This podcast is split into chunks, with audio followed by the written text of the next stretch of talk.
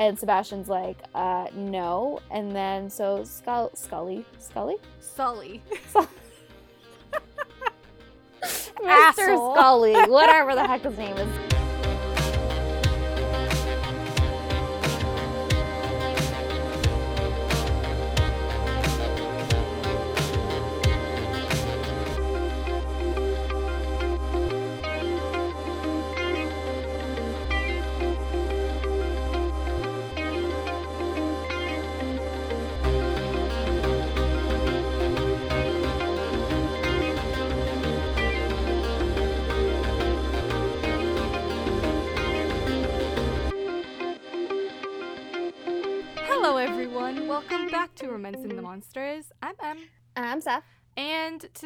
I'm going to start the episode by doing something that I don't think I've ever had to do. Um, Uh, that, don't cancel us. no, I'm going to Oh, put a disclaimer Okay. at the beginning of this episode. Um, I'm going to ask for our listeners' cooperation and tolerance. Uh, if, you know, this today's book uh, touches upon a very sensitive subject uh, matter. For the sake of being as clear as possible, um, we want to warn you that the hero here does rape the heroine and then still becomes the romantic hero later on in the story. Um, so if that sounds like something that is upsetting to you or would make you angry and you do not have any sort of uh, tolerance for that and you do not want to listen to a conversation about it, uh, Steph and I are going to try and have like a nuanced uh, conversation about it because we still think it's an interesting book to discuss. yeah. Uh, but if that's like a hard limit for you, then we're going to ask you to take a step back and not listen to this episode. Please Yeah. and thank you. Today's book is called To Have and to Hold by Patricia Gaffney. Uh, if I remember correctly, this is a 1994 release.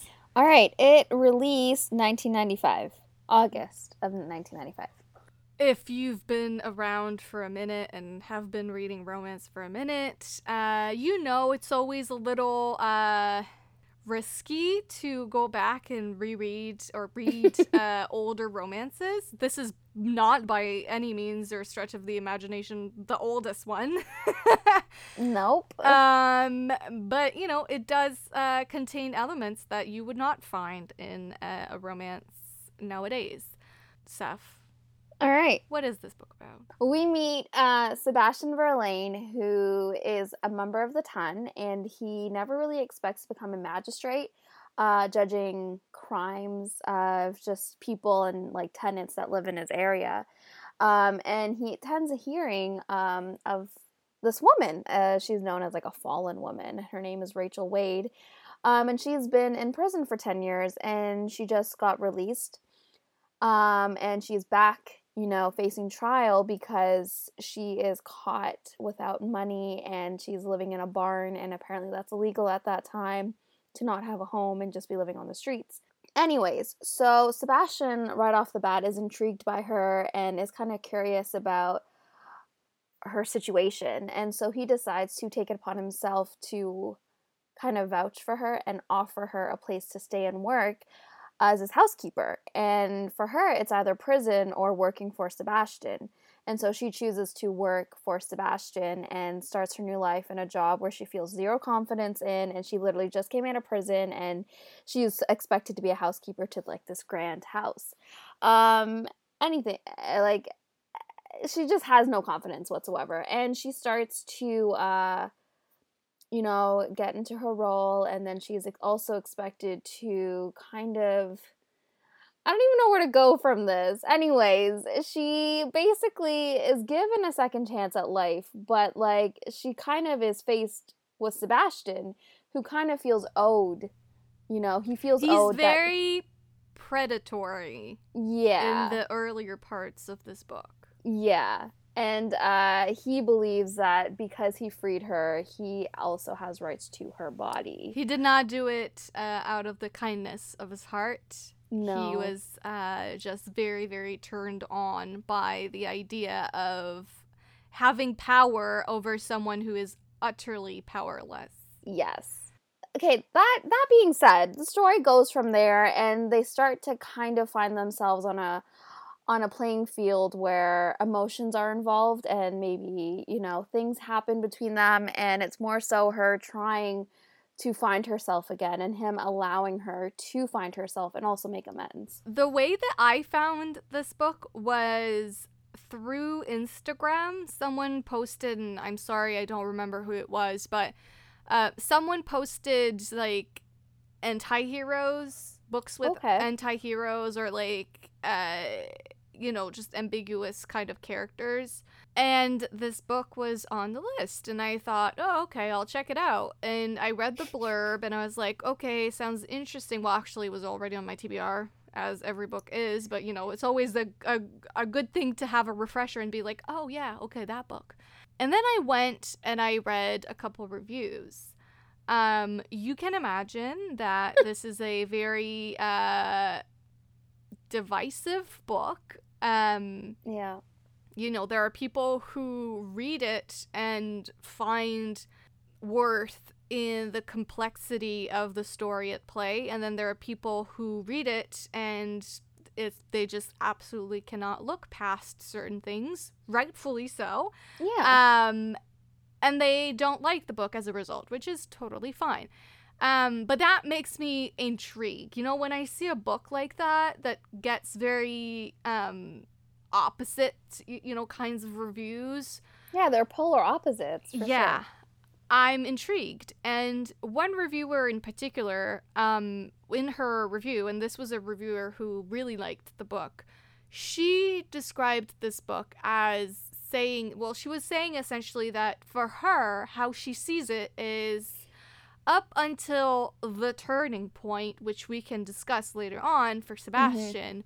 He is not a romantic hero, nor is he per- nor is he portrayed as such. And then after that turning point is where he actually becomes the romantic hero of the book. And I kind of agree with that, but uh, we can we can talk about that later I agree on. with that as well. Um, as for what I thought of this book, I actually really, really enjoyed this book. Um, it surprised me how much I enjoyed it. And I think most of all, the reason why I enjoyed it so much is because of how complex it is, how intricate it is, how deep it is in the characters' journeys emotional psychological journeys. Yes it it does touch upon really dark subjects meaning like the heroine literally gets raped by her future love interest. But the author did certain things in subtle ways or not actually i shouldn't say subtle ways not subtle ways at all like i i really appreciated how the book at no point and sebastian for that matter lets you forget what he did Yeah. and I think that that's an important part of the story for me. Um, and what really took this book and and made me like it because it could have easily gone into the section "Yeah, I don't know, kind of iffy, don't know if I can, you know, find anything in this type of thing, which um sorry, I'm I'm going on and on and on, but um earlier this year I read The Flame and the Flower by uh, Kathleen Woodiwiss, I think her name is. Yeah. That was like on my uh, reading bucket list just because like I believe it's kind of one of the first romance novels ever written and um, if you know anything about this book that book uh, the hero also rapes the heroine in that book um, and for me that book was a complete miss like I do not Yeah. see what other people see in that book at all um, and after reading this book I think the difference was made very apparent to me and it's that the novel doesn't let you forget that he did what he did and he actually regrets it whereas the hero in the flame and the flower is just like it's brushed over it's like totally expected of him kind of Yeah. like you know the girl eh, she just accepts that and like it's it's never really revisited in any way shape or form he doesn't care he acts like it never freaking happened and to me that's like the no-no um Yeah. so i hope we can get into like the uh, journeys for both of our characters because I think that that's where uh, this book shines. Yeah. What about you, Seth? Well, I feel like you basically said a lot of uh, you know important points I wanted to hit, um, which is great. Um, like like you, I I appreciated this book and I appreciated what it was trying to convey in terms of like the messages and also like the characters' journeys, both characters. Um, and I totally agree with that point that you just made about the other reviewer, the, the other person that read the book. And um, yeah, I never saw him as romantic interest at the beginning of the story. I saw the beginning of the story more of her like acclimating to her new situation and like kind of her start to her journey and like I, I don't know. I really I found the story to be intriguing and I did enjoy a lot of it. I think the story is important to talk about and I feel like I think we can maybe touch upon certain points obviously that are a no-no. Um, but like you, I did read other books from the 80s and the 90s where like rape very much happened between the the heroine and the hero and it wasn't really discussed or touched upon in the way that this book really kind of went in deep in that situation and like talked about the rights and the wrongs and the hero actually recognizing that it was wrong. Of course, I read books like in the 90s and like the 80s where like the heroine recognizing it was rape, but like the hero never did. But in exactly, this case, it was, yeah. yeah, in this case, it was more so like, yeah, him recognizing and growing from that. And I thought that was really important to see. Um, and also her journey was really, really, really uh, just like so notable and just so well done. Yeah. Um, but yeah. I was thinking about this book and I was thinking like how can I recontextualize this book so that it makes sense to me Mm-hmm. in the sense that like how can I what how can I configure how to view this book in my own brain so that I can I'm allowed to see worth in it if that makes sense. And Yeah. that's kind of messed up that like you have to figure out ways to make it worth, you know, you talking about it or you liking it just because it touches upon very taboo subjects, but that's kind of just the life of a romance reader especially but probably you know any reader like whenever there's taboo subjects like that you kind of automatically feel feel like you can't like certain things or that you Or can vocalize you- your yeah. like about certain aspects. Yeah. Yeah. Um so thinking about it, I was like this book came out in 95, which I would say is when there was probably a shift happening within the romance genre itself. Mm-hmm. Uh, from the old kind of romance to more what we know today. Yeah. Um, You know, the tropes were being twisted and, you know, sort of changed to better fit the world that we live in, the um, values that we have, that we, you know, fight for. And so to me, I like to see Sebastian's journey as kind of uh, an embodiment of, of that switch. You know, in the very beginning part of the book, he's very much the old school romance hero Yes. unapologetic, uh, kind of cruel in some ways, Mhm. dark, and really um, perverse. Like his character, oh, like the yeah. pleasure. He literally got hard from seeing her in like a position of like you know need. powerlessness. Yeah. Yeah. Uh, he's predatory. He rapes her, which was absolutely typical of heroes at that, you know, well Yes. before this this time. And then in the second half, he very much becomes what we now expect of romance heroes. Yeah, and it wasn't just a switch. Like it wasn't just a flip to it for it No, not to yeah. be believable. It was like a, a growth, and yeah, no, I agree with that statement. Well, it is, but at the same time, it is kind of a, a quick switch just in that turning point for him, that turning scene. Because, and, and that makes sense to me. I don't think that that devalues the, the switch for him because there are instances in your life where you actually go through something that's truly traumatic or really shows you something that you had been blinding yourself to, like, you know, that you'd been like, uh, trying to avoid thinking about, and then suddenly it's blasted in front of you, and you kind of can't avoid it anymore, and Yeah. that's a switch for you, you know. So it doesn't matter to me if if it is you know more of a quick switch, but you know the the work doesn't end there, and that's the important part. You know, there's realizing, and then there's working towards becoming a better person afterwards. You know, the Yeah. realization is not the end of it. No. Um, so yeah, I like to I like to think of his his character arc in that way of of really seeing on page the switch from old romance, old school romance heroes to nowadays romantic Yeah. heroes. No, that's a cool take. I didn't really think about that, but All right. So, where should we start? let's start at the beginning. I would say let's talk about Rachel and where we Yeah. find her. Yeah, so this book actually has a lot of interesting, important conversations, I feel like, and a lot of them revolve around Rachel, her Yeah. life, what she went through. Um, so, as you said, Rachel was a convict. She went to prison for 10 years for a crime that she did not commit. Um, but, you know, nobody cares about that um because she is a woman and she supposedly killed her husband and you know that's that she has to pay the price the way she's written in that first half of the book is so amazingly well done like Yeah. the little details in how she perceives herself now that she's out of prison. And I'm going to warn you right away, dear listener.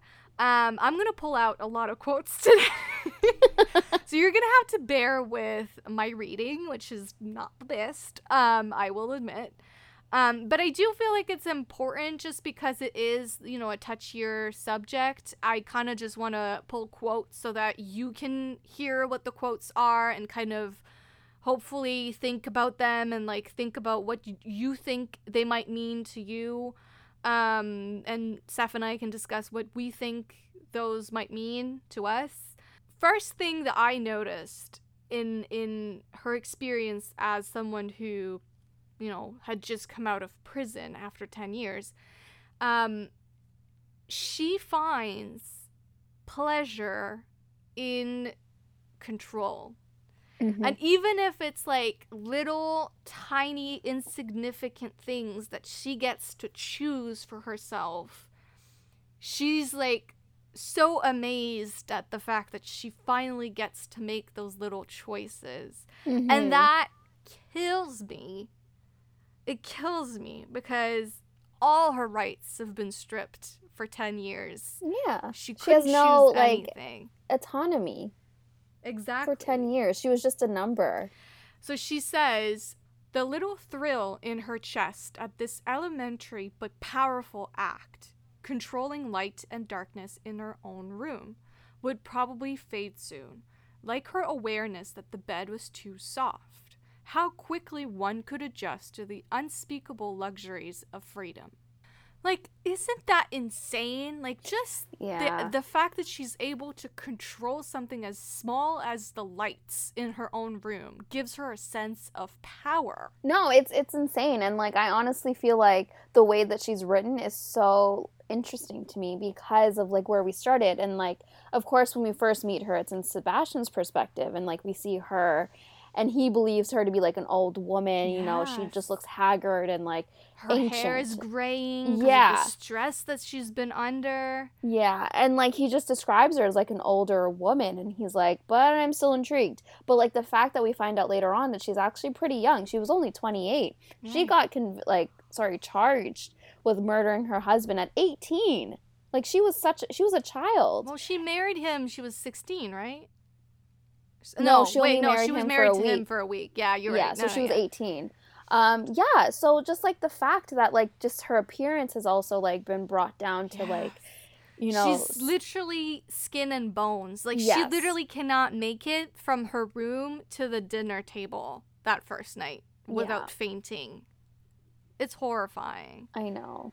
So yeah, just even her physical description at the beginning was just it intrigued me and I also was like what the heck? Like how like what's going on here? And then like as you slowly get to be in her perspective and like you said see her change and like see her just like having small like the smallest control ever um was monumental. And it's like it just keeps growing from there in her character. Yeah. And then the flip side to that is because she's never or hasn't been able to make little choices like that for herself in 10 years, she also gets a lot of anxiety out of yeah. having to make choices. Um, she because says, she oh, does. Oh, sorry, you have a quote. She, I do. I'm warning you guys. A lot of quotes incoming.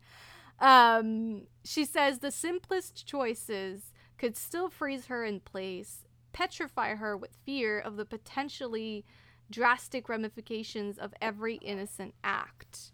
No, and like also, if you think about it, kind of her life became all about choices. She became a housekeeper and she is a person that's supposed to be making all these big choices for the whole house.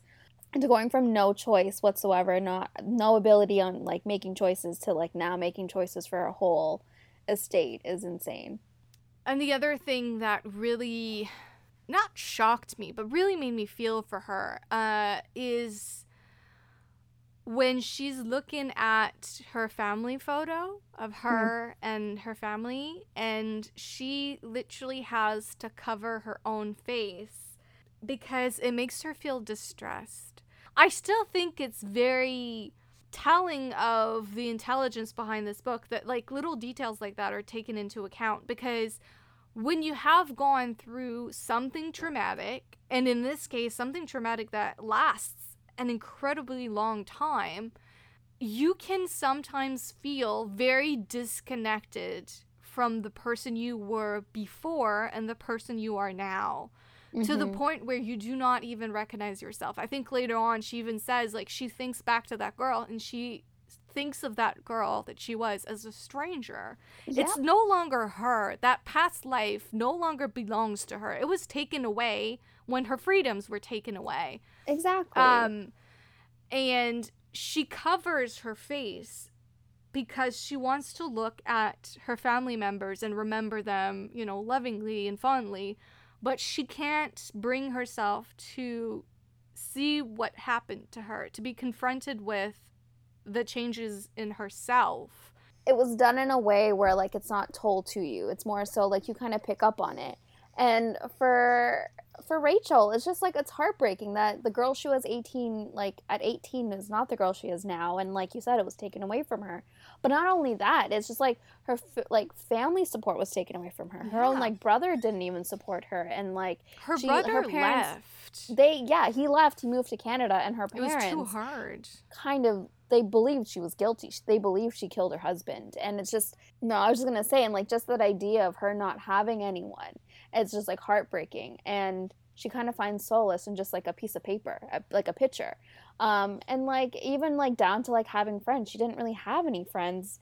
Well, she did, Lydia, until she finally found like actual substantial bonds with the pastor's wife. but at the same time, again, I like the complexity of her own relationship to her family, especially once she's in prison and they come to visit her that first time, and she explains mm-hmm. how she was essentially put in a box. and on the ground. Yeah, yeah, and they were put in a cage as well, and they were looking at her like that, and they had to submit to a very intrusive, um, you know, uh, body search, which she was, uh, subjected to monthly. Yeah. Um, and it was hard for them. And it must be very hard to have to go through that and then only to sit in front of your loved one. Her parents, I don't think they were, you know, particularly close to her, but they were also not bad parents. I think they cared at the very least about their child. Yeah. It must be so, so hard to do all that and then what you get as a visual of this person that you care about is them in a cage looking haggard like you said and probably traumatized. Hair shaved off at that point probably wearing like a stained shift. Her femininity completely ripped away from her. Yeah. Her um uh, agency ripped away from her. And that also has repercussions on, you know, because I said how she covers her face in the pictures, but even her own body, the way that she talks about her body is as something distant from her as well. She says that her body is cheap, that it's separate from her, that it doesn't matter to her. And that plays into the rape itself. You know, Yeah. I think Sebastian, um, he's angry at her lack of response, her lack of anger, her lack of emotion when it comes to what the hell happened to her. Yeah. And he doesn't understand that. And for her, when it happens, she's thinking, well, he's using my body. That's nothing that hasn't been done. My body hasn't been mine in 10 years and a week because God knows that fucking husband Well, yeah. took a lot of things from her as well emotionally, spiritually, etc., physically. It's almost like she's looking at what's happening to her from a distance. I totally agree with that. It's so interesting. It is very interesting, and the way it's done is interesting. And like you said, it's Sebastian is angry about it, and also he's angry at the fact that she's unwilling to share her past with him at the beginning of the story. Um, and he just finds out little tidbits, and like he kind of wants to like have that control again, and like understand what's going on. And it's just, I don't know. I just feel like it was just an interesting start to their journey together. Yeah.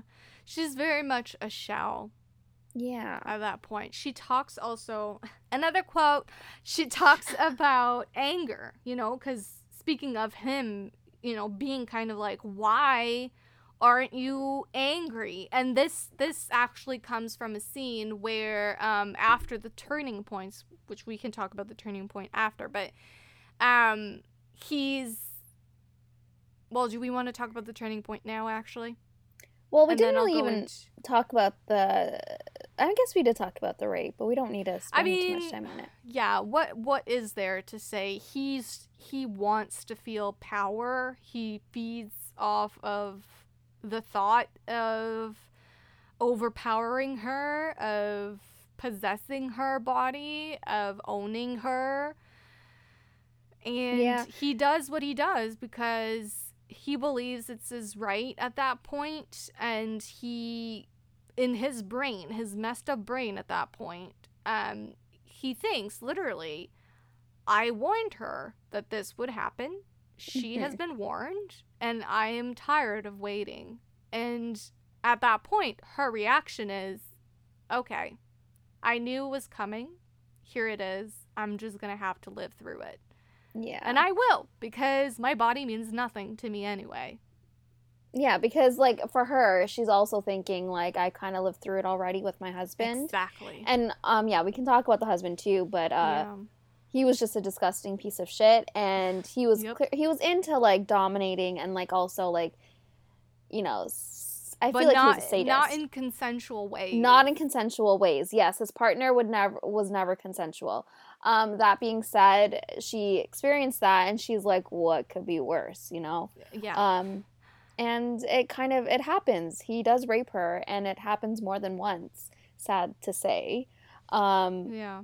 but Rachel's very disassociated from it, and that's just the extent of that. From Yeah.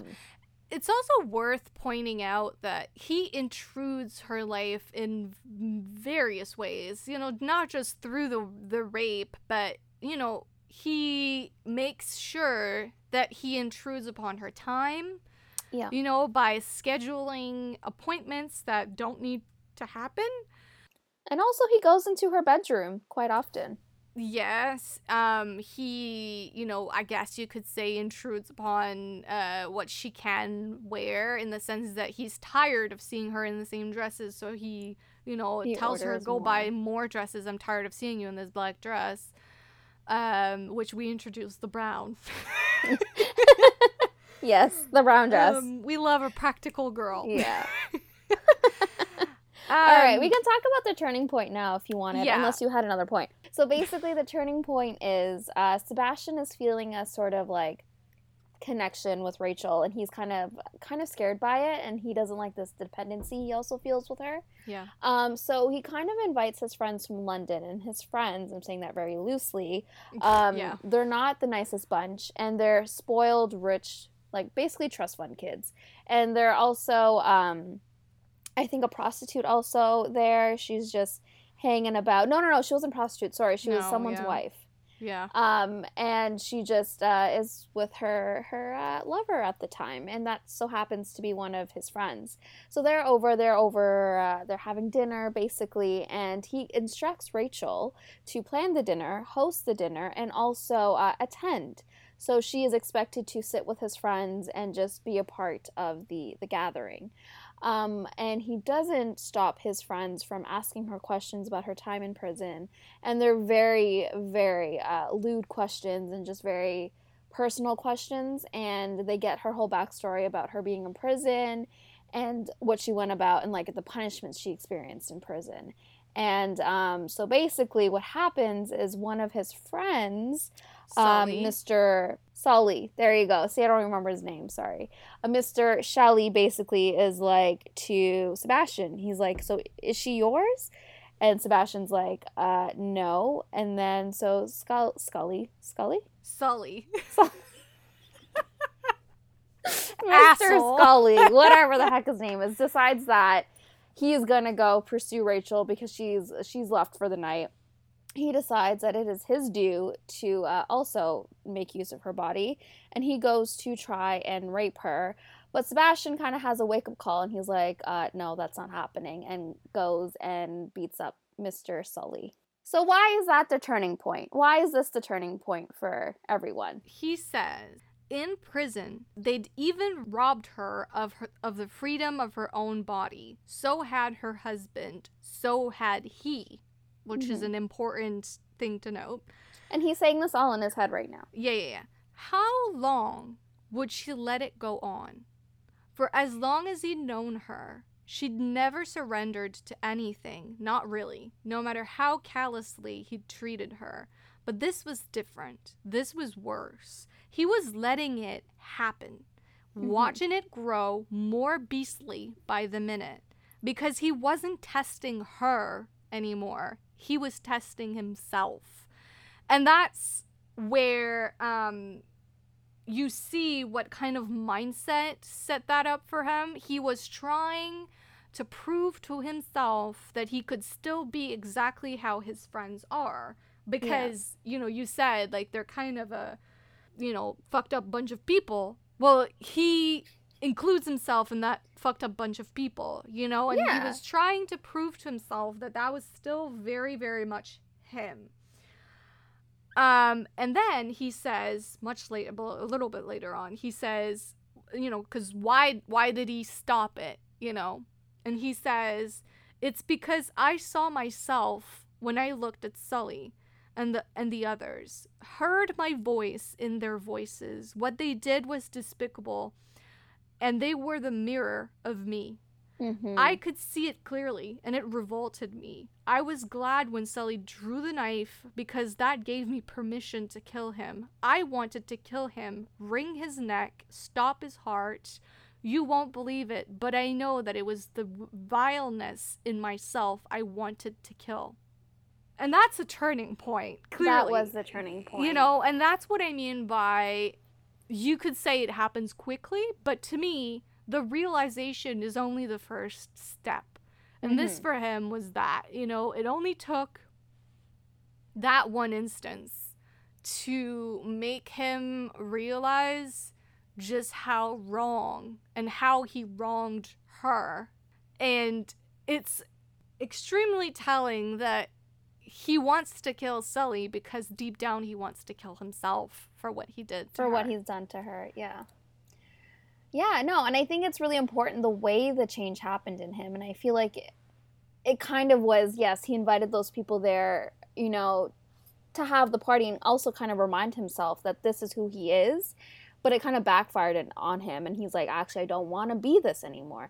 And we also need to recognize, we didn't mention, he lived in London, and then once he got this house, he moved here just for a bit, and he ended up staying there longer than he thought And so he just, yeah, he just, his whole mindset kind of changed in terms of like Rachel, but also like he started seeing himself doing different things as well in the city versus the country.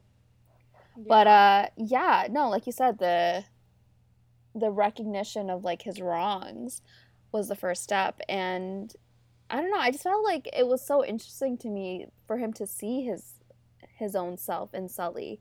And I liked how it was more so like an internal recognition and it mm. wasn't like voiced until later on, but like in his head he knew he had to change things and he knew he had to right the wrongs. And he wanted her to be happy and he wanted like we never talked we didn't talk about this yet, but like his little like his goals, his two goals that he had Wait, in, wait, I'm not there yet. What else do you want to talk about? Well, hold on a minute. They have this conversation right after it happens. Well, he's kind of down for a couple days. You know, he's got this wound and yeah. like he doesn't want anyone to treat it but her. Oh yeah, yeah, yeah. And they have this conversation in the bathroom, sitting on the bath. and he asks her about why is she not angry? He wants her to be angry at what he did, at him, at his own actions.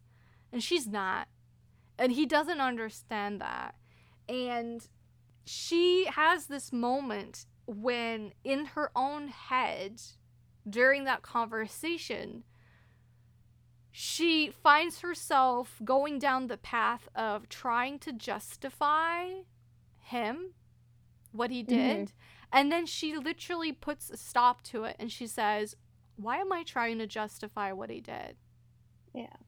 And I just think it's little moments like this that really change the book for me, that really take yeah. it from something that's very surface level, very much of its time, very much like not trying to do anything, to something that's actually much more complex than that. And actually, for me, tries to say something, tries to take what was the genre at the time and tries to insert in it change Mm-hmm. And no, I, I agree with that. And I feel like in this book, I haven't read anything else by Patricia Gaffney, but mm-hmm. I feel mm-hmm. like in this book, she really shines in her internal monologues or like the narration yeah. for these characters. Yeah. And there's so many things that are said in their heads that aren't said on page, like to each other, mm-hmm. which I mean, like, I don't know. I just loved it. I just think the writing of this book was really well done, and I actually really do want to read more books by her. Yeah, and that bathroom scene ends with well not maybe not ends with but you know during that he asks her call me sebastian yeah. because up until that point he had been forcing her more or less to call him my lord and was taking a lot of pleasure out mm-hmm. of putting himself on a pedestal compared to her you know yeah. of being higher than her and in that scene he asks her call me Sebastian, please. And at first, she won't do it. She finds it very hard to just let go of the title, let go yeah. of, of the power imbalance between them, and actually call him Sebastian. And when she does, he's like, see, it's not that hard. When we call each other by our names, we actually become of the same level. You know, I am not above you, you're not below me. Yeah, and it, for him, and he also said like it got rid of a lot of barriers between yes. them, and then she's like, in her head, she's like, not the ones that we can't surpass, you know? Yeah, yeah, yeah. yeah. Um, and I felt like that was really important because, like you mentioned, him being called my lord, he literally found sexual pleasure from that. Exactly. And he just yearns to finally be on like equal grounding with her, and with all that you know him cementing in call me my lord he's kind of caused this like like you said her inability to just recognize him as sebastian first. Yeah. Which brings us to what you wanted to talk about which is his two goals. Yes. Uh, his, two, his two immediate goals uh, in regards to her. Do you want to say what they are? Uh, yeah during their times, uh, you know, sexually, she is unable to release. Come. You know, to reach pleasure, to come, to yeah. orgasm, whatever you want to call pleasure. it. She can feel pleasure. She doesn't. She just can't reach. She yeah. Know, she doesn't. the grand. Yeah, she's finale. more so just like dos- disassociated from everything. Yeah, she's yeah. just like you know. Anyways, so he recognizes that and he realizes that she's never was able to come before. She was never she never had an orgasm before. So his two goals, I kind of maybe three, but let's go with two. He wants her to laugh because he's never heard her laugh. And the second, he wants her to be able to orgasm. And he also ultimately just wants her to be happy and like find peace. But uh yeah. Those are Yeah. some great goals to have. They are, and while I think it it's very easy to just overlook them as corny, I actually think it's much deeper than that, especially Yeah. when you really analyze uh, Rachel as a character, because Rachel, as we said before, has had no agency over her body No. for uh, the better part of 10 years, and she sees herself as separate from it.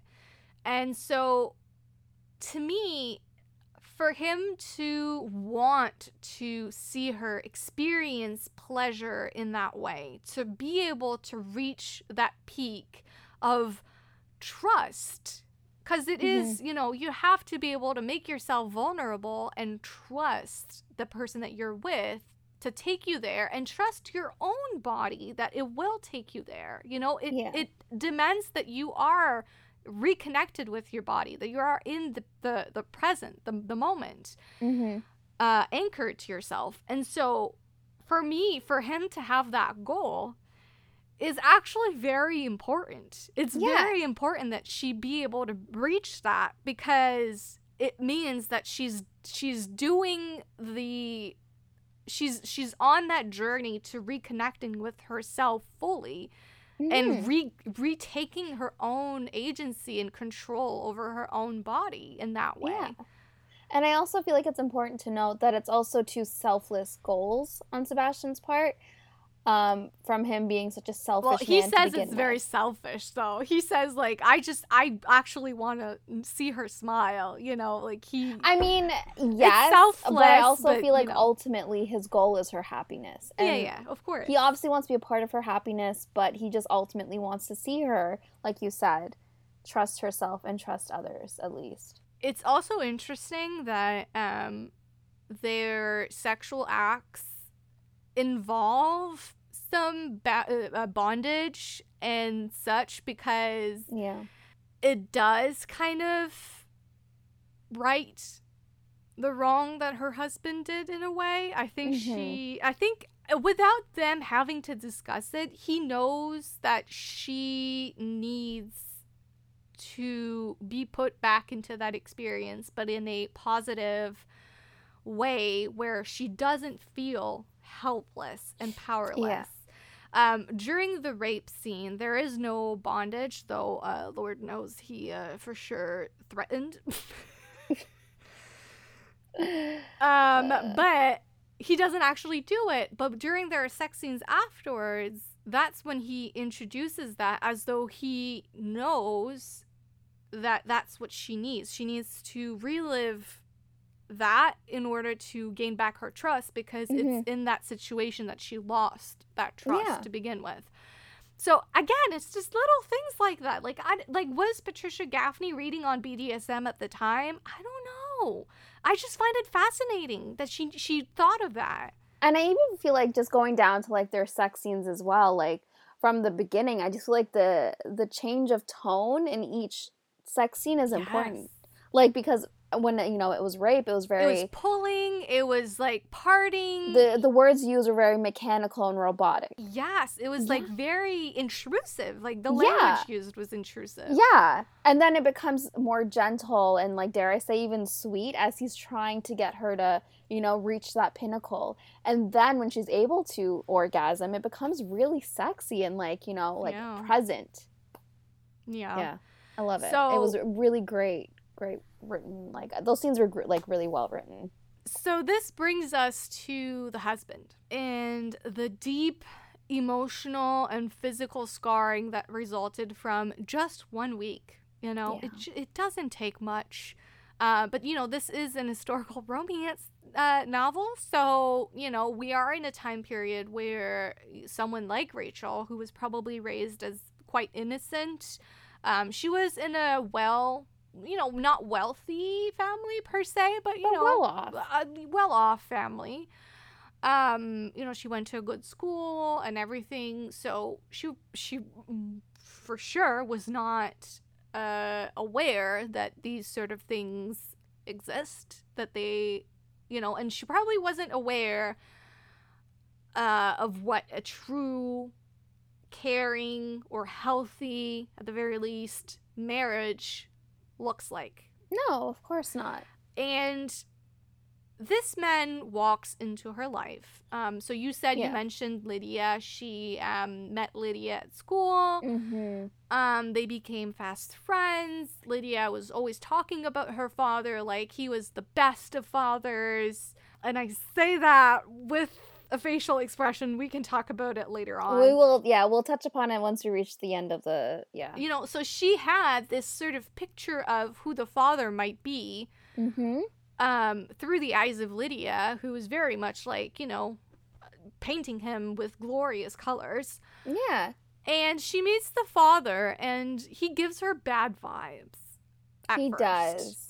He does. Um, but her mother, who is trying to get her married, um, you know, sees an opportunity and really pushes for Rachel to, you know, get involved with this man.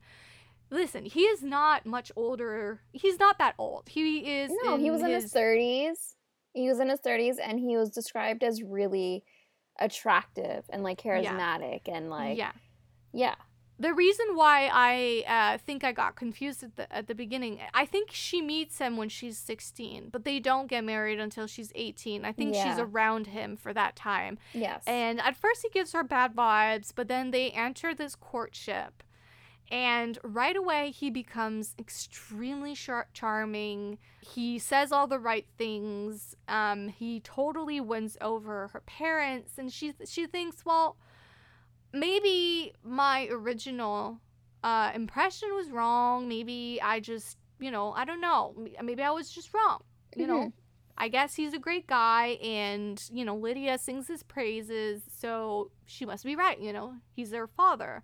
yeah. So they get married, and obviously, you know, this is a clear pattern that we know at this point. Uh, the pattern of the abuser turns extremely charming, and then the Yeah. second that he's got you in his clutches, or that the second that they have you in their clutches, it turns horribly, hor- horribly wrong. And it does. Yeah. Um, this man, like we said, he's into He's a sadist. he is. He's into humiliating her. He's into just completely taking away her control. But obviously, like we said, not in a consensual or discussed manner. you know, Yeah. she was thrust into that world. Uh, she didn't know anything about it. She never Exactly. And I accepted that. highly doubt she knew anything about sex either. I don't think her. exactly. She probably didn't know it wasn't normal. Yes. at the time. Exactly. Uh, you know, she would she was probably told, well, sex is very uncomfortable. You're gonna hate it, and she, she was very uncomfortable, and she hated it. So she probably thought like, okay, well, fine. Exactly.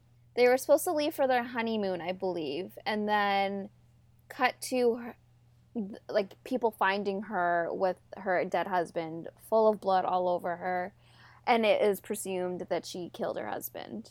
And obviously, it takes her a long time in the book to actually open up about this to Sebastian, but not just to Mhm. Sebastian, to us as well as readers. You know, we don't know the full truth for a very long time.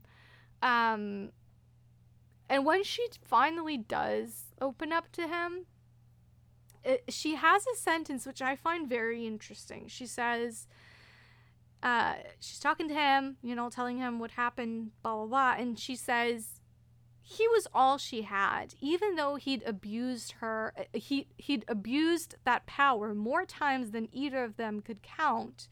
He supposed it was a measure of her aloneness that he was still the one in, uh, in whom she'd confided. Sorry, I said it was her. It was him. He's thinking that. Isn't that so freaking sad?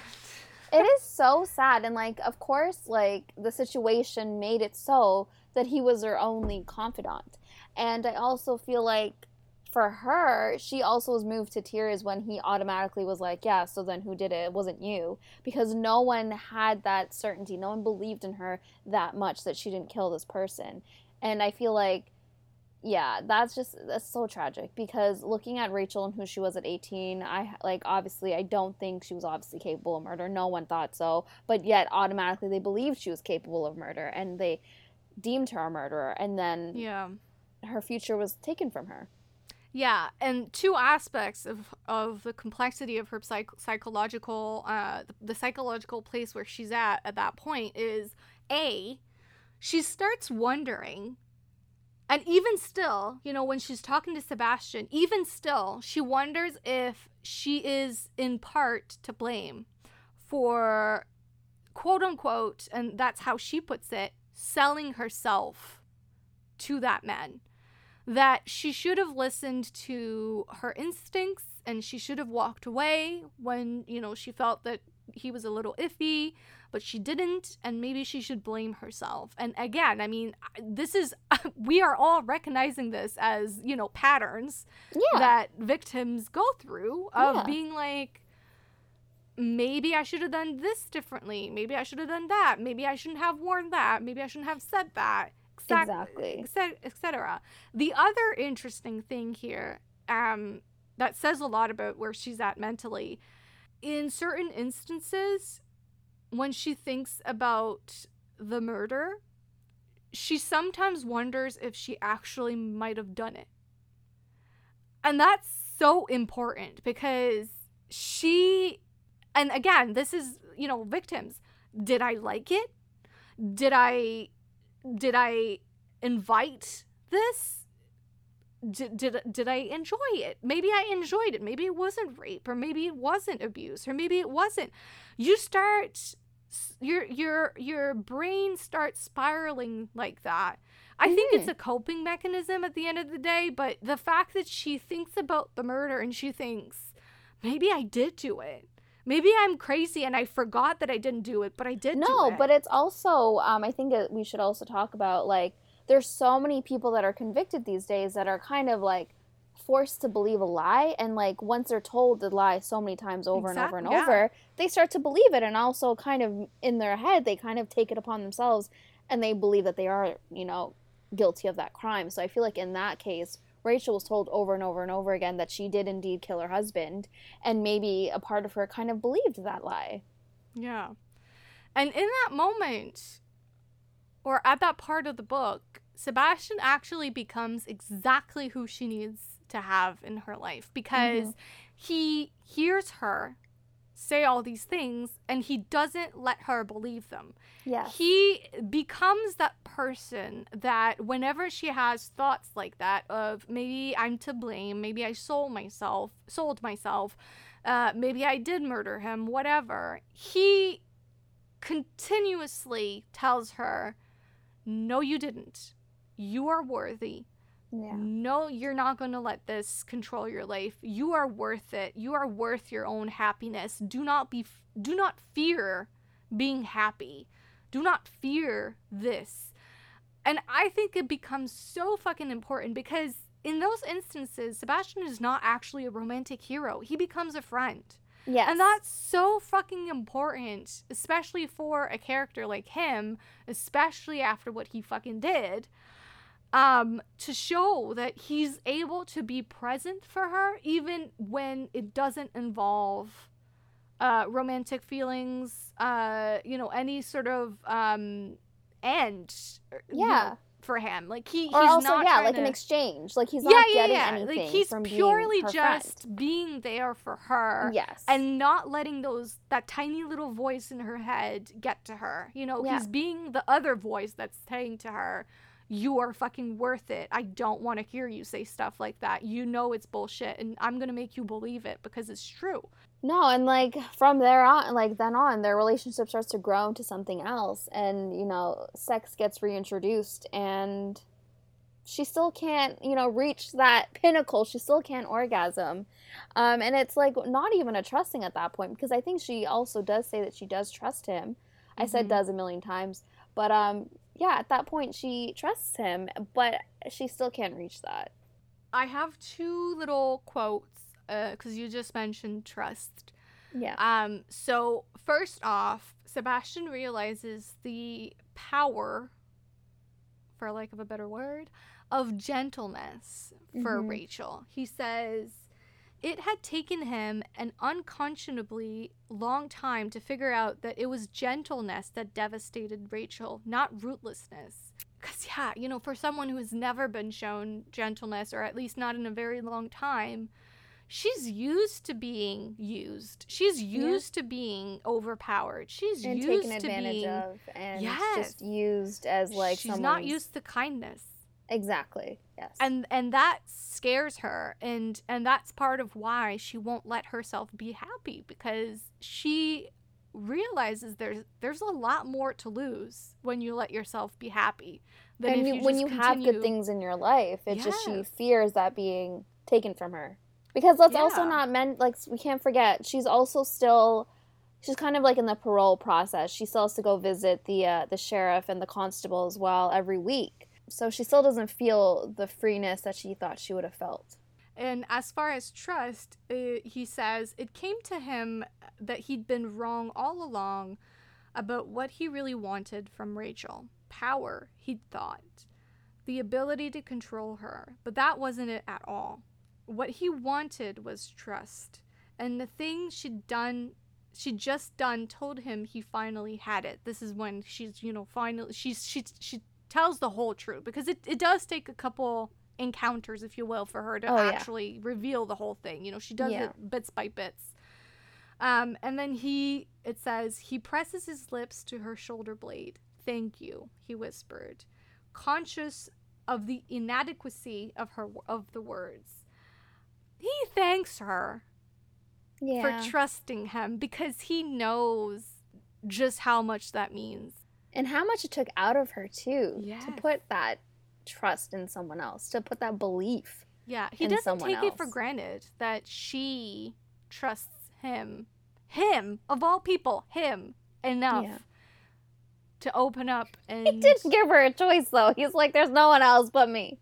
True, but you know, at that point she has her friend, you know, the, the Yeah. lady friend. Yeah. She has other people in her life and yet she still comes back to him because he's he's offering her something that she needs and that Yes. And I think in a in a way, it must be kind of freeing to go to a man like that who has hurt you and then you can open up more um honestly because you think he's already hurt me. So whatever I say, he can't hurt me more. exactly. I'm already there, you know, whereas going to her other friend would make her more vulnerable probably because now she's got to open up to someone who could hurt her, who has never hurt her.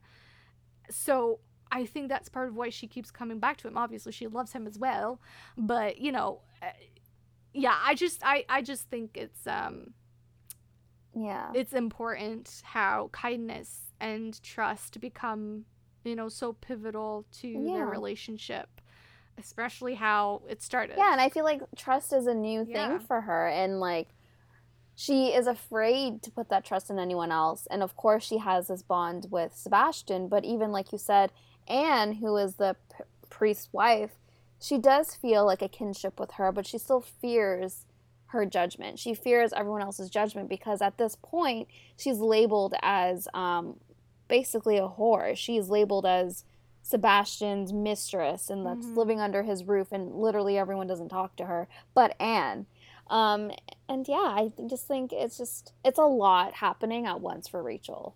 should we talk about mental health um we've mentioned and you just did uh lydia lydia is a an incredibly troubled uh person she has gone Yeah. through horrifying things that no child should grow up uh, Yeah. experiencing And this is just a, a trigger warning. I think we should also mention Yeah. here as well. Um, we're going to be talking about uh, parental abuse and incest sexual. pedophilia Yes, yes. Um, so her amazing, amazing, amazing father um was having sexual relationships with her from a young age.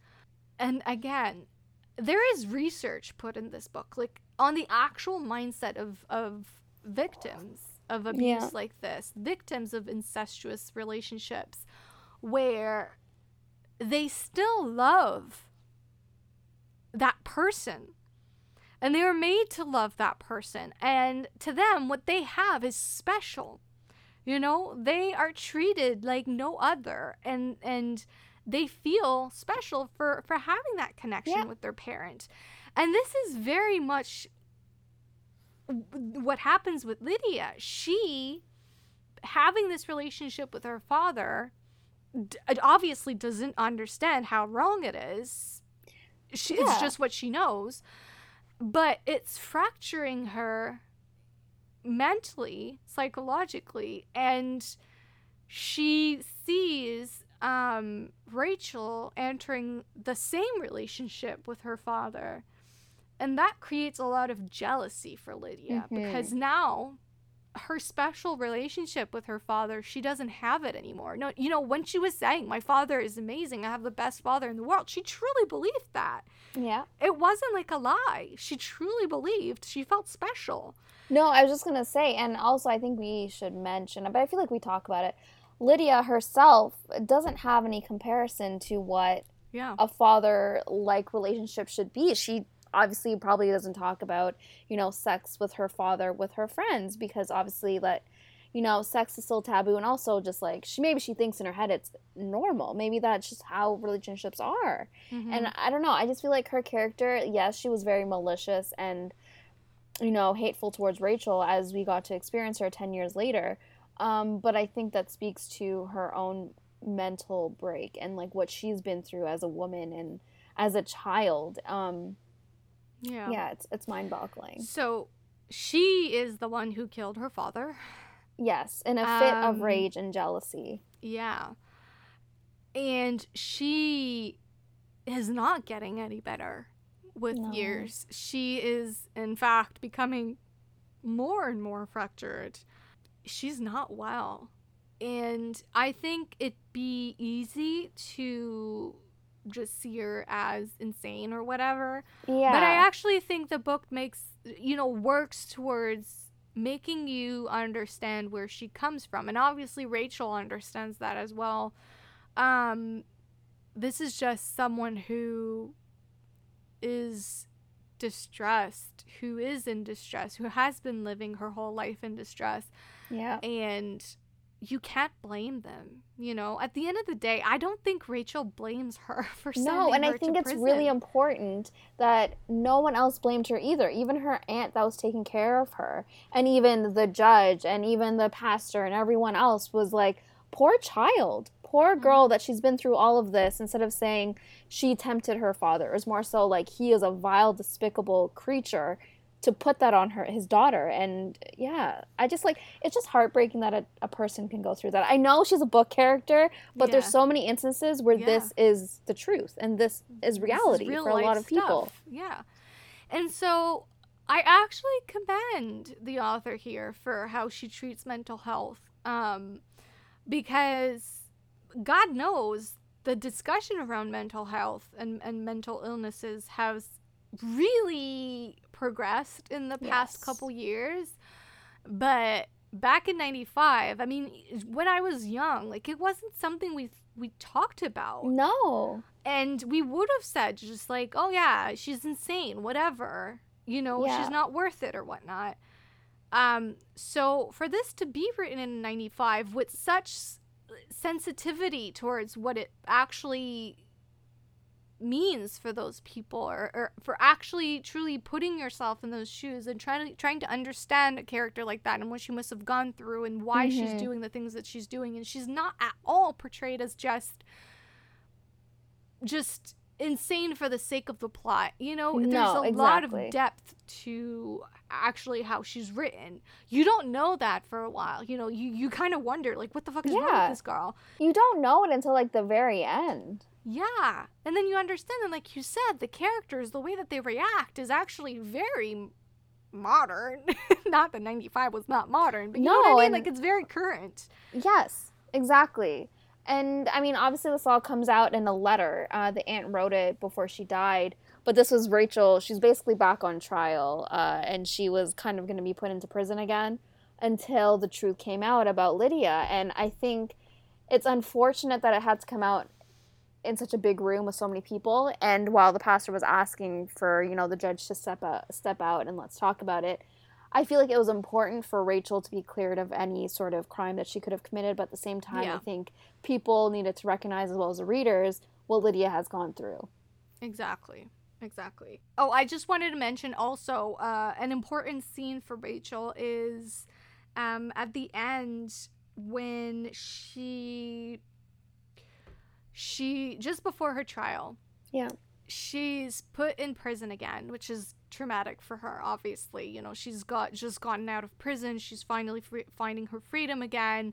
Uh, and she's changed a lot. And I think yes. that's kind of uh, the bittersweet part of it is like she sees herself being put back in that situation. And now that she's experienced so much out of life in that short time uh, since she's been out of prison, she kind of can't imagine herself going back, but she's also resigned to go back. Yeah. Uh, but she knows it's going to be 10 times harder now because she's she's found that agency again.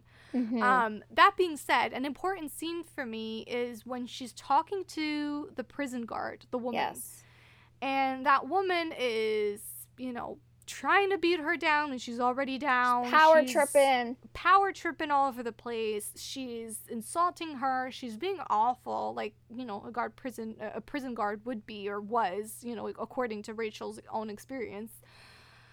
And Rachel actually fights back. You know, she yes. confronts that that uh, guard and she tells her, "You're taking pleasure out of kicking someone who's already down." And how does that make you any different than the people that are right here that you're supposed to be guarding? Mm-hmm. How how does that now make you any worse? Yeah, yes. no, exactly. And I love that she had that moment where she did like get in her face and was like, "What makes you better?" and "How dare you, you know, do this and this and this?" And I love that she actually questioned the purpose of the warden.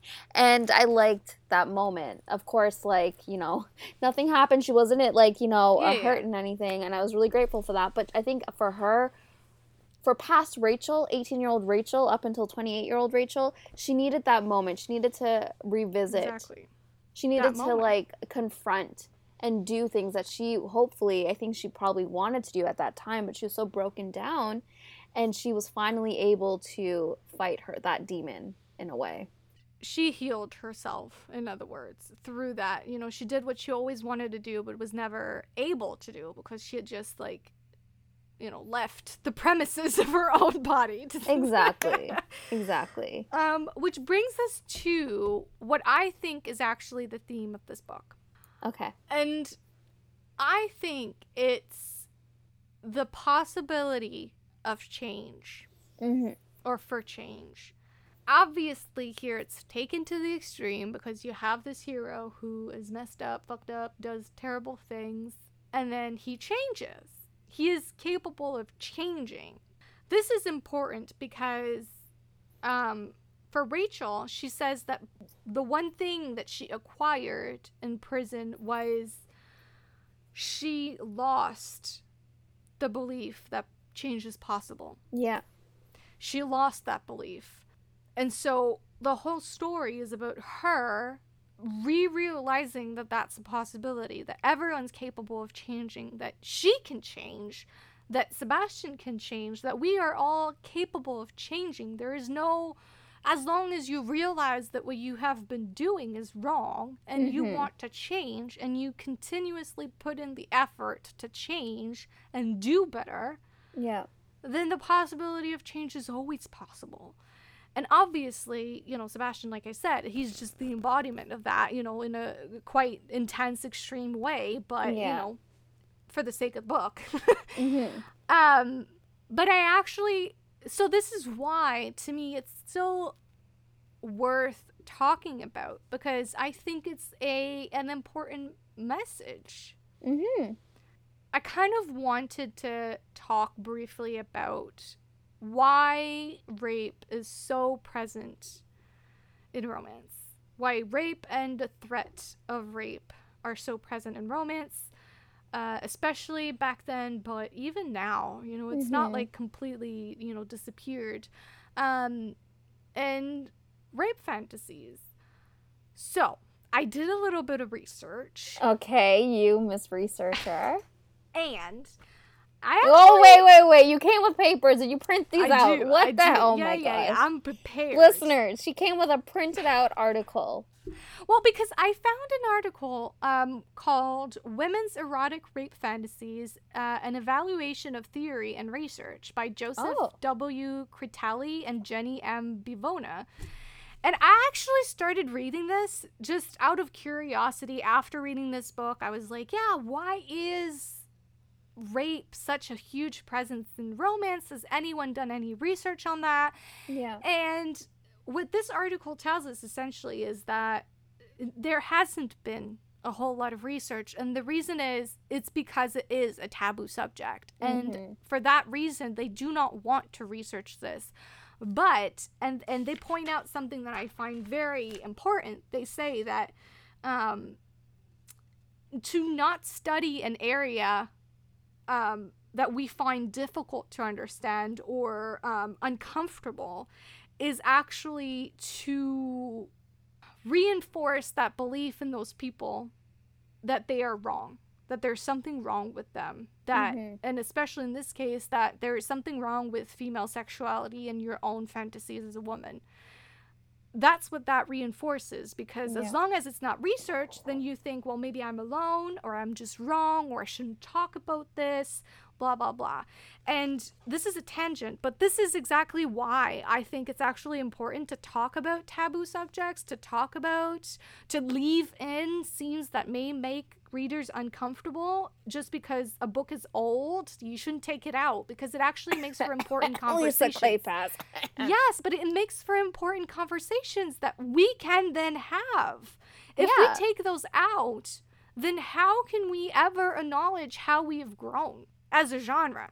No, I I totally agree with that, and I feel like having these scenes, these taboo like scenes, are important. And I also feel like we, I don't know where I'm going with this, but I also feel like there's some scenes. Yes, I do feel like some rape scenes or some scenes of assault are kept in there for entertainment value instead of kind of showing where, like, you know, where the story could go or like the growth from that. Um, and those sometimes I find are really problematic. Um, I think I don't know. I don't know where I'm going with this, but I do agree that keeping these scenes in are is important if they will further this character growth. I would say. Yeah. So I was reading this article, right? Not really knowing where it was going. Yeah. I was just interested to see what are the theories because obviously, again, it's all theories because nothing has been There's no researched research. enough. Um, but one uh, theory, which I was like, I wasn't looking for this, but it's called adversary transformation, and it Mhm. talks about romance novels, about the- Really? the presence of rape in romance novels, and they say, in essence, both romance novels and rape fantasies are created works of fiction. Important. rape fantasies are fictional in your head. Yeah. women do not want this in their real life. Mm-hmm. Um, sexual fantasies are self generated erot- erotic s- stories, often intentionally initi- initiated to provide enjoyment and sexual arousal. Romance novels are structured erotic fantasies that individuals intentionally ex- expose themselves to, typically for emotional satisfaction and sexual arousal. In a rape fantasy, women create an imaginary scenario and they participate in the fantasy through the rape experience of their self character. In a romance novel, that includes rape. Women identify with the lead female character and vicariously experience her rape. Why, you may ask? Yeah. Well, the theory thinks that uh, in male fiction, the challenge takes. Okay, so uh, uh, essentially, they're now going into how uh, men do it through fiction and how women do it through fiction and the differences. So, Okay. in male fiction, the challenge takes the form of a violent confrontation with an evil adversary. you know, the knight kills the dragon. Mhm. Adversary transformation. In romance novels, there is often a violent confrontation with a dominant, sexually aggressive adversary who appears to be evil. The challenge for the heroine is to conquer his heart, seduce him into falling in love with her, have him voluntarily make a lifetime commitment to her, and transform his apparent evil and cruelty into something more socially acceptable without diminishing his masculinity. This is transformation. This is transformative work. Yeah. It's taking something that's traumatic, that's a Mhm. part of every woman's life. You know, you go out there, and as a woman, at least as a woman of my own age, I don't know about you, Seth, No, yeah. I go out there and I know that rape is a possibility. Yeah. The possibility of rape follows us everywhere we go. Sometimes unconsciously, sometimes no, it's not. it's honestly mind-boggling. Like just for an example, um, not even in the nighttime, but yes, going on walks in the nighttime, we can't do that. Like, Clearly, It doesn't happen. it doesn't happen. But there's a trail right by my house um, that you know my parents told me don't walk there because you know there's like cases where women were raped there, and just the idea that I can't even walk on a trail in the middle of the day because of fear of rape is Yeah. yeah. Yeah. So, what I'm getting from this is because we live with this omnipresent tr- threat of rape in Yeah. our lives as women, but you know, as anyone who's basically not a white male, pretty much, Yes. we need to find ways to cope with that. We need to find ways to gain control over that. And I Yeah. think transformative work where you take that evil, threatening possibility of rape and you actually turn it into what I can actually control this happening to me because it's fake. It's Yeah. happening to a character. Yes. She is experiencing it. I can distance myself, but I can also empathize and I can deal with my own fears through this. That's how I see it anyway. It's Yeah. like it's it's it's just trying to cope with something and making it ours, you know, finding ways to make it ours because it's not going to happen in our world. You know, we live in a patriarchy. Yeah. It's not it's not going to happen. I don't think it's going to change. No, sadly, I think you're right. Um, and I feel like that article is really important. We're going to include it in the description of the episodes just Oh, if yeah, you want to check it out. idea. Um, but honestly, yes. I on I wish there was more research on this topic, but sadly there isn't. And I feel like this article is important. And thanks for sharing that. Yeah, and they make it very, very clear. Again, there are multiple theories in there, so if you're interested, you can go and see what, you know, theorists have put out there as far Mhm. as like what they think is the reason behind it. This is the one that I personally, you know, aligns the most with what what I see in myself and whatever. Yeah.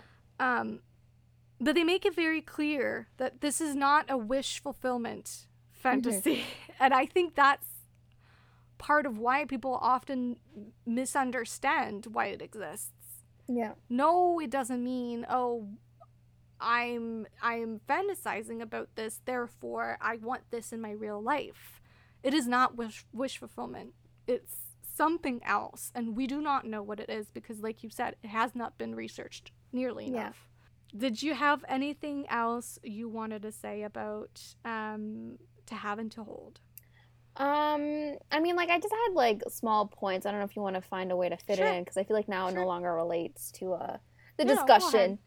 Um, ahead. so basically, I just wanted to talk about like the perception of women and their options during this time because I feel like we always Yes. talk about like you know their limited ability to have control over their life, but in this case, it's more so for Rachel. She didn't have many options at that time. You know, charged with murder. She came out of prison ten years later, and she was kind of expected to find a job and find a house. But at the same time, I'm happy you bring this up because this is actually very important. yeah, and at the same time, because she's a convicted criminal, no one wants to hire her as a maid or like a housekeeper or anything like that. And because she's a woman, her options are very limited. Mm-hmm. And I don't think the case would have been the same obviously if she was a man because as a man you can work on the docks, you can work at work at the rookery at the pub or literally anywhere else that she as a woman because she has a vagina was not able to work there because maybe fear of rape as well. Um yeah so anyways what did you want to talk about that? I just found that really disgusting well, to me. because it's not unlike today. It's still extremely hard for people who come out of prison to get back on their feet. There are programs there are programs in place to try to help them to try to find them a job. But the thing is, if the system around you, meaning the people around you, your friends, the people you're in, in contact with, um, your financial situation aren't different. Yeah. Those people are likely to just get back into it because they're trying to survive. And there's no it's options available. Yeah, it's a pattern that's that's there because something is lacking and uh, we are not offering any help as far as helping them where that that need is. Yeah. Um and so i loved that rachel comes out of prison and that and and she says she, she's trying to look for work but nobody wants her. Mm there's a real there's real prejudices with no and like towards those those people Exactly. And she even tried getting a job as uh, keeping someone's finances, but mm. even that option wasn't available to her. She had she was no competent. Option. She could have jo- done the job, which is why, you know, she was good at doing it for Sebastian, but yeah. they wouldn't hire her. And also, I think we should mention her, obviously, her jury, her judge, all of them were males, and they still weren't able to understand that she was unable to find work. They're questioning why she was living in a barn. They're questioning why like she claimed she had money but she didn't she would they didn't find it on her person and that was because it was stolen from her and it was money she earned in prison. She was not allowed a fair trial because she, she was, was, a woman. Yes. Yes, that is what I was getting at. Um, and so, yeah. And Sebastian for all his mistakes during that first chapter, he does point out so what what is she guilty of mm. here? She's guilty of not having a home because she has no money and it was stolen from her. Yeah. She's guilty of living in the streets because she she can't afford living elsewhere. Why is yeah. the guilt on her? Why shouldn't the guilt be on us? We failed her. Yeah. We are the ones failing these people. Yeah. What what do you expect them to do? Yeah. There, like honestly, she had zero options, and if Sebastian come around and offer her um, to be that his housekeeper, uh, she his would mistress. probably be back in prison. Well, I mean, she would. That's where they were sending her. Yeah. They were just like, oh, well, um, we don't really know what to do with your case, so we're just going to throw you back into prison yeah. if you don't mind. You know? What the hell? Yeah, clearly they didn't have like you know housing for people trying to get on their feet back then. Um, the only place to put her was the prison. So, also, yeah, we didn't really talk about Sebastian and his own relationship with his family. Um, right. Yeah. I I briefly mentioned how he just he doesn't have a purpose and we've been reading a lot of books lately i, I also love that his name is sebastian um, what is up with Sebastian's? Like, why are they always cruel at first? I don't know. I don't. I mean, it's very beautiful name. I mean, it Sebastian. Is. It's a very regal name. Yes. Um. Anyways, um, all this to say, we've mentioned a couple of times on the podcast before how oftentimes people that don't have purpose in life and that do not have connections, meaningful connections in their lives, go down a very dark path. Yep. There's nothing that ties them to wanting to move forward and wanting to move in a good direction. Therefore, they often turn bad. Yeah. This is what happened with Sebastian here. Yeah, and he has no like moral compass or some None. sort of rule book to follow. His yeah. own mother was awful, his sister equally awful, his father as well, you know, awful. They were not good parents. They didn't raise their children well and Sebastian's kind of like thrust into this world and like it doesn't obviously excuse his actions, but he's thrust into a world trying to figure out where he fits in it and like also just, you know, just being present and yeah, we see a little glimpse of his mother and like his father as he's dying, but I mean, you you, you feel the coldness there. I think it's written in a way where like you feel word. Yeah. You feel how horrible his upbringing might have been. Yeah. And you know, we said how seeing Sully kind of reflected back back to him his own, you know, vileness. Similarly, when he goes back to his his mother and his sister when his father has just died, he's he's seeing that coldness like you said reflected back to him but before it never bothered him because yeah. he had no care in the world he was that coldness but now yeah. he's and sorry to be corny about it, but he's felt Rachel's warmness, warmth. um, and he's seeing them and he's seeing how empty and selfish they are yep. as people. He asks them something like, What do you I, I I'm I'm mad that I don't remember exactly what he asks them, but something like, "What do you do to be happy?" or something like that. Yeah. or what do you do for ah, it really bothers me. I don't remember the exact like wording for leisure. It, I think it was something like that he was asking them like what do they do in their free time basically to, to feel fulfilled or something yeah. like that yes to feel fulfilled that was it. and it. neither of them has an answer they're like what what are you talking about like his yeah. mom is just like oh well i'm just writing my letters to my lovers but like whatever it's like empty as hell like it's cold like it's not it's not love yeah. isn't like love and then her sis his sister looks at him like he's insane and she's like what happened to you and he's like you guys have no idea that there's more to life.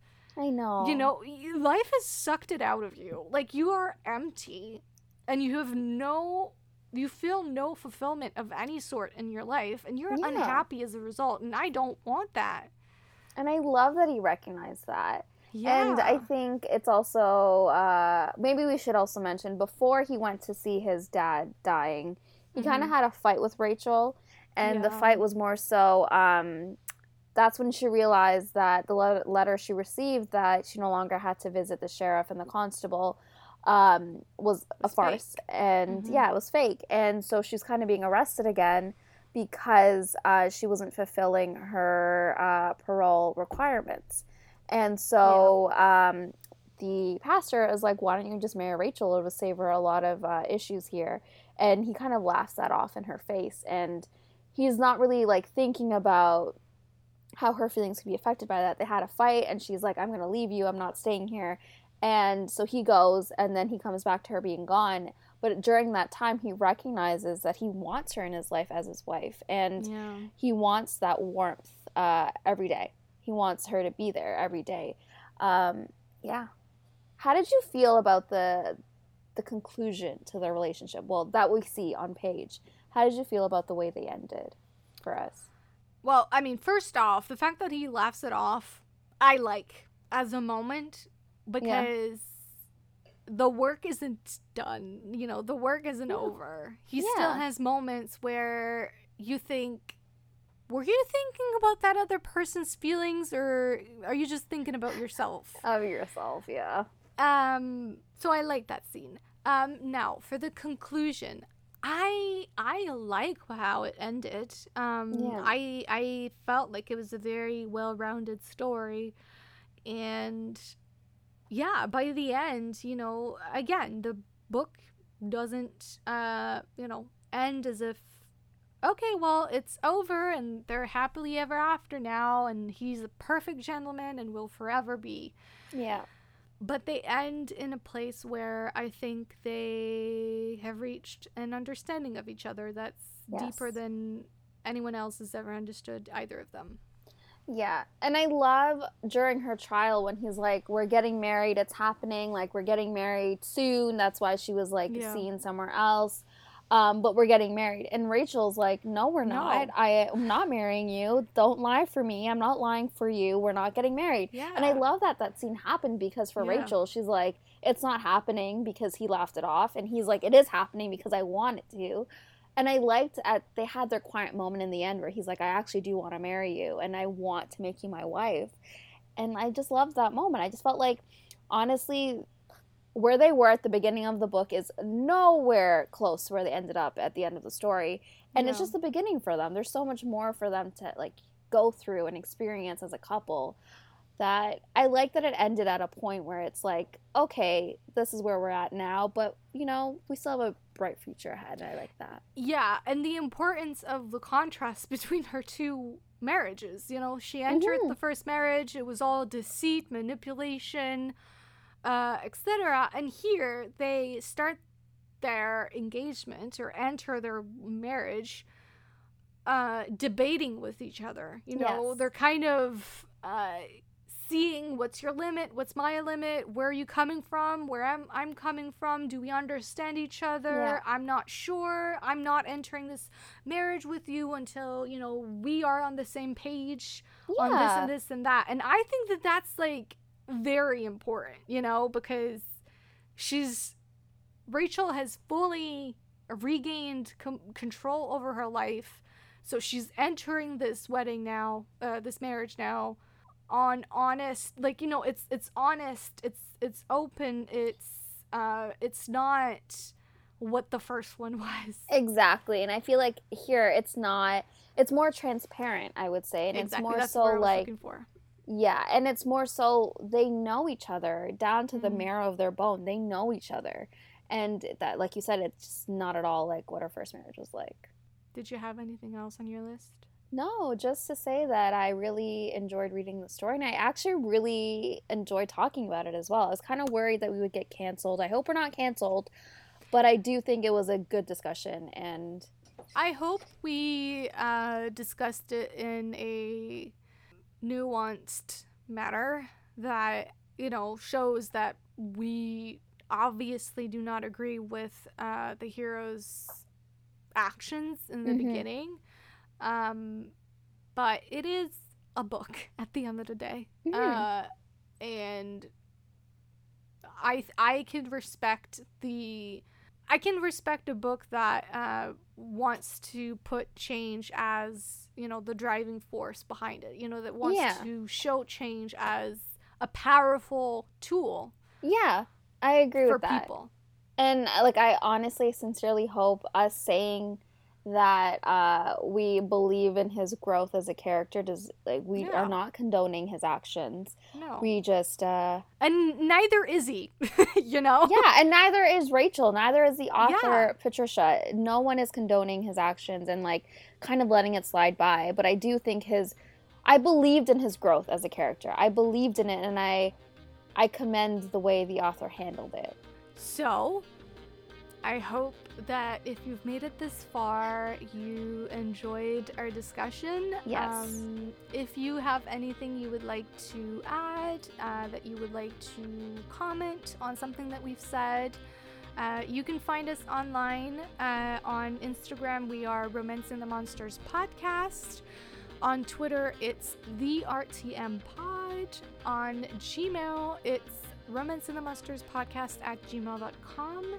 TikTok is Romancing the Monsters Pod, and obviously we are also on YouTube. Um, if you prefer that format, uh, you can just search the name of our podcast, and you should be able to find us.